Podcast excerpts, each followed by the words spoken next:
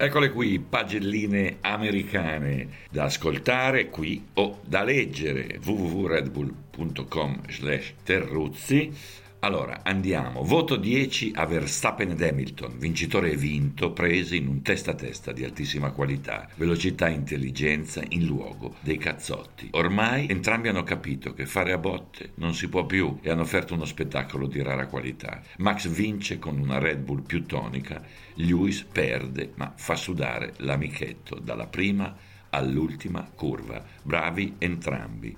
Voto 9 a Mazepin. Il fatto che riesca a stare lì ancora adesso, pur con i dollari di papà, rappresenta una prestazione di assoluto rilievo. Ci vuole una bella faccia per presentarsi sul camion della sfilata insieme agli altri, come se niente fosse. E lui, modestamente, ce l'ha. With the compliments. Voto 8 a Leclerc. Ha tirato fuori dal suo cilindro l'ennesimo coniglione in qualifica ha corso sul ritmo sino alla fine ha superato Sainz in graduatoria piloti, meritatamente direi.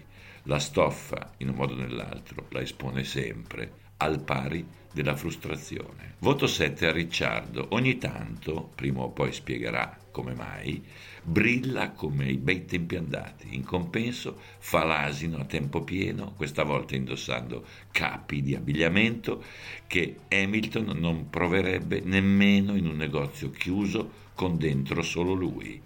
Voto 6 a Tsunoda. Il Nippo fa dei progressi. Di lui abbiamo detto di tutto, con lui abbiamo scherzato di brutto. Intanto migliora gara dopo gara. Serve tempo per imparare a fare i numeri qui e lui si sta guadagnando il pane.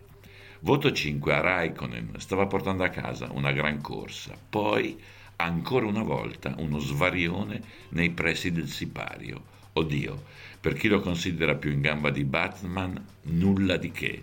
Per tutti gli altri un ennesimo errore da stanchezza. Voto 4 ad Alonso. Quando fa troppo il ganassa non porta a casa granché e il sorpasso su Giovinazzi ha mostrato un nervosismo in eccesso. Vabbè che i giudici di gara sono una comica, ma Fernando e Fernando un po' meglio, non abbiamo dubbi. Voto 3 a Norris, anche lui talvolta si infila in una tana nei pressi della pista e sta dentro lì a giocare con le biglie, il lego, il monopolino. Ad Austin ha fatto dei duelli solo lì, estraendo le Colt davanti a dei talponi. Voto 2 a Perez. Quando annusa l'area del Messico si mette a tirare, un po' troppo comodo e un po' troppo incostante per un campionissimo quale crede di essere.